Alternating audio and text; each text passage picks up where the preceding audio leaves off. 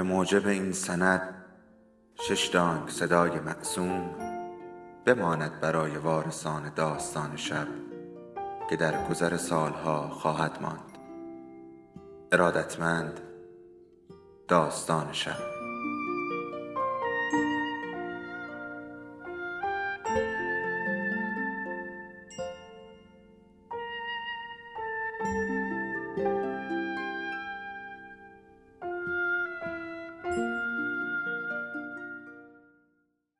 یکی بود یکی نبود.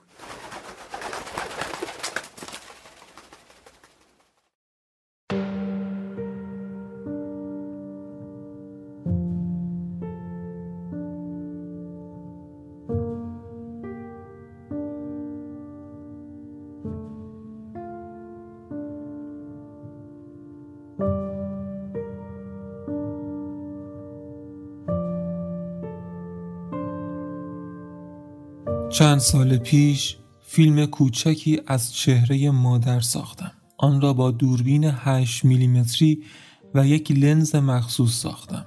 از آنجا که وقتی پدر مرد همه آلبوم های عکس خانواده را دزدیده بودم به ماده خام قابل توجهی دسترسی داشتم. به این ترتیب فیلم درباره چهره مادر چهره کاریم بود. از اولین عکس وقتی سه سال داشت تا آخرین. یک عکس گذرنامه که چند ماه پیش از آخرین حمله قلبیش گرفته شده بود. روزها پشت هم صدها عکس را از خلال لنزهای بزرگ و محدود کننده بررسی کردم. فرزند محبوب افتخار آفرین پدر سالمندش که به نحو دلپذیری متکبر است. دختر مدرسه‌ای با دوستانش در مدرسه دخترانه امروزا سال 1890 است. دختر از فشار در پیچش است. او یک پیشبند بزرگ بر روی سر دارد. دوستانش پیشبند ندارند.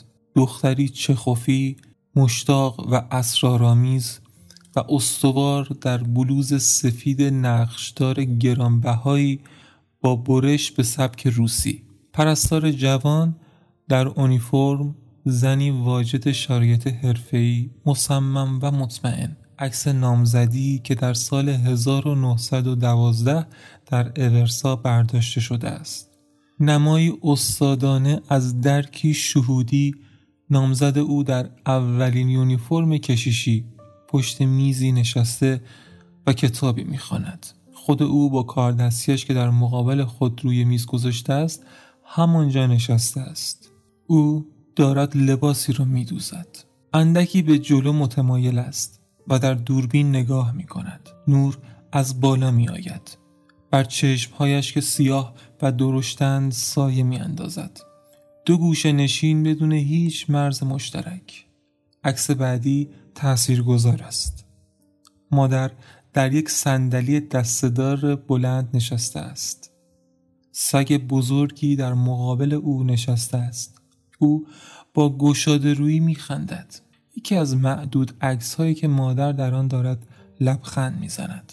او سبکبار است به تازگی ازدواج کرده است. عکسی کوچک در جنگل های استکهلم دور از نفرت بین ماه و کشیش نازنین او آنطور که مادر بزرگ مینامید. اولین بارداری مادر با رهاسازی خود بر شانه پدر تکیه داده است. پدر با حالت حمایتگر سرفرازانه نه خیلی اما به اندازه کافی لبخند می‌زند. لبهای مادر متورم است. چشمهایش محو چهرهش شیرین و مهربان. بعد عکس های استکهلم در پی آن می آید. زوج جذاب با توجه بسیار زیاد برای فرزندان در آپارتمانی آفتابگیر در خیابانی آرام سر بسیار آراسته لباسهای بسیار خوب چشمها در پس نقاب لبخند رسمی جواهرات زیبا سرزنده دلپذیر. آنها نقشهایشان را پذیرفتند و دارند با شور و شوق آن را ایفا می کنند عکس دیگری از خنده مادر.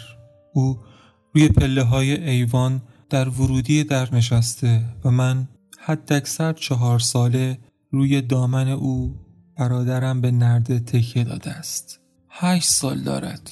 مادر یک رو لباسی نخی پوشیده و با وجود گرما چکمه های بلند بزرگ به پا دارد. مرا محکم نگه داشته است. با هر دو دست روی شکم من دستهای مادر کوتاه قوی با ناخونهای کوتاه چیده شده پوستهای مرده اطراف ناخون جویده شده روی هم رفته.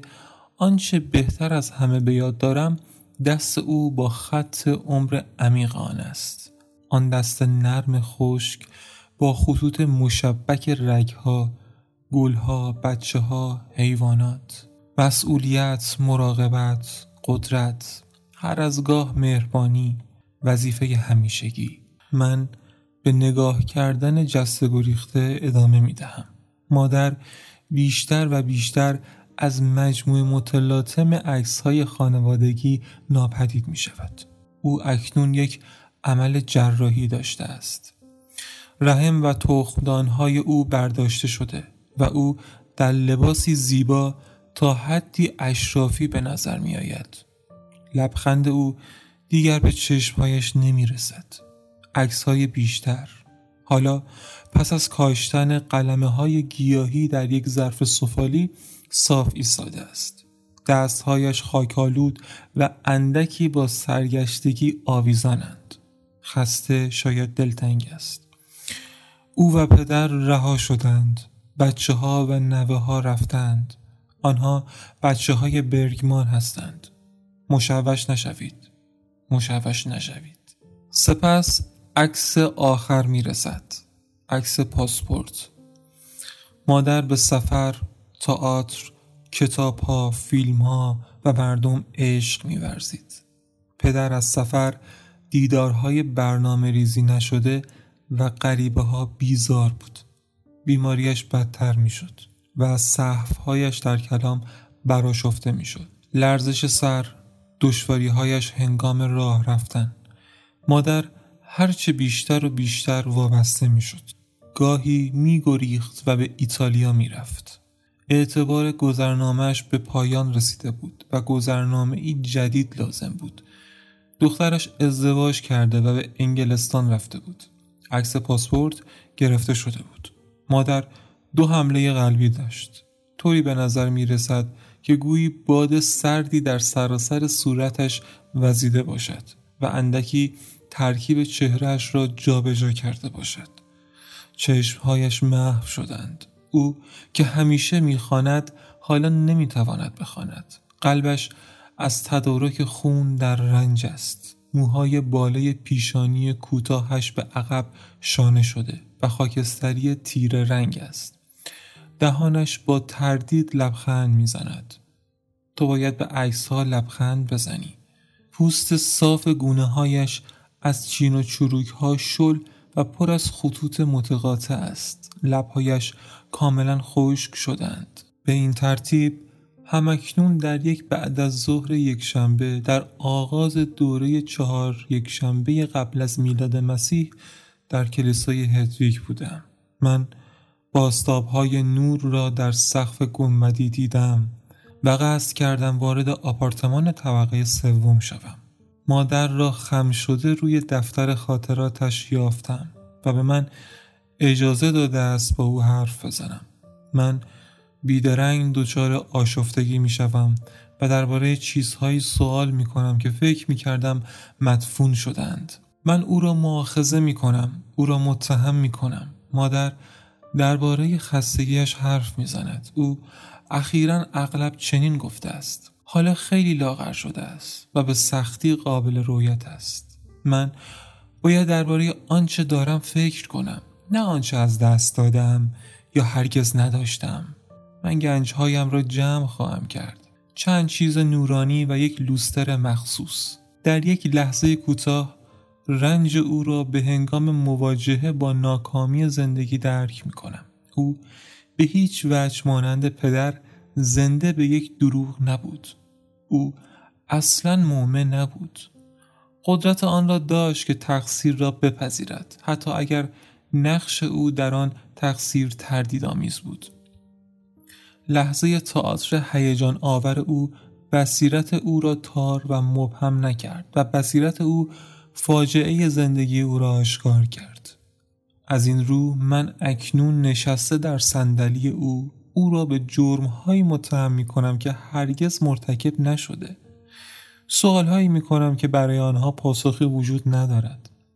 من دارم نورافکنم را روی جزئیات جزئیات میچرخانم. من با لجاجت می‌پرسم چگونه و چرا نظری اجمالی به قدرت سرد مادر بزرگ در پس درام والدینم انداختم. مادر بزرگ به عنوان زنی جوان با مردی مسن و دارای سه پسر ازدواج کرده بود که چندان جوانتر از او نبودند. شوهرش پس از یک زناشویی کوتاه مدت درگذشت و همسرش را با پنج فرزند رها کرد. او ناچار شده بود چه چیزی را سرکوب یا نابود کند؟ پاسخ شاید ساده است اما راز پاسخ نداده باقی میماند. آنچه به یقین می‌توانم دریابم این است که خانواده ما آدمهای خوشقلبی بودند اما با میراسی منحوس از وجدان گناهکار و خواسته های عظیمی که بر آنها تحمیل می‌شد. در دفتر خاطرات مادر به دنبال ژانویه سال 1918 می روم. در آن می‌گوید در هفته های اخیر بیمارتر از آن بودم که بتوانم چیزی بنویسم. اریک برای بار دوم آنفولانزای اسپانیایی می گرفت. پسر ما صبح یک شنبه در چهار جولای متولد شد. بلافاصله دچار تبی بالا و اسهال شدید شد. شبیه اسکلتی کوچک است با یک بینی بزرگ سرخ پررنگ. با لجاجت نمیپذیرد که چشمهایش را باز کند. من به دلیل بیماریم پس از چند روزی اصلا شیر نداشتم. بعد او در وضعی اضطراری اینجا در بیمارستان تعمید داده شد. او ارنست اینگمار نامیده می شود. ما او را به استکهول می‌بریم تا یک دایه پیدا کند ما از بیلیاقتی اریک در حل مشکلات عملی ما عصبانی است اریک از دخالت ما در زندگی خصوصی من بیزار است من اینجا درمانده و بینوا میمانم گاهی وقتی که تنها هستم گریه می‌کنم. اگر این پسر بمیرد چه؟ و من دوباره باید به کارم ادامه دهم. او می‌خواهد اریک و من پیش از آنکه او در بیزاری مفرتش به فکر دیوانگی جدیدی بیفتد هرچه سریعتر از هم جدا شویم. فکر نمی کنم حق داشته باشم اریک را ترک کنم. او در کار افراط می کند و در تمام مدت بهار اعصابش خراب است. ما می‌گوید او به این تظاهر می کند اما من این ادعا را باور ندارم من بدون هیچ اطمینانی به درگاه خدا دعا می کنم. شاید آدم به تنهایی مجبور خواهد شد کارش را به بهترین نحو ممکن سر سامان دهد. پایان داستان فانوس خیال از تمامی شنوندگان محترم بی نهایت سپاس گذارم.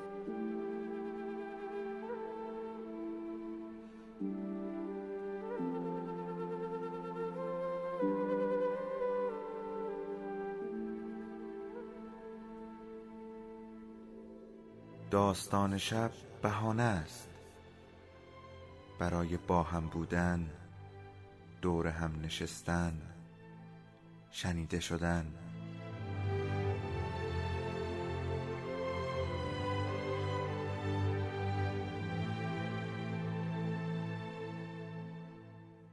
صدای افسانه ها رو میشنویم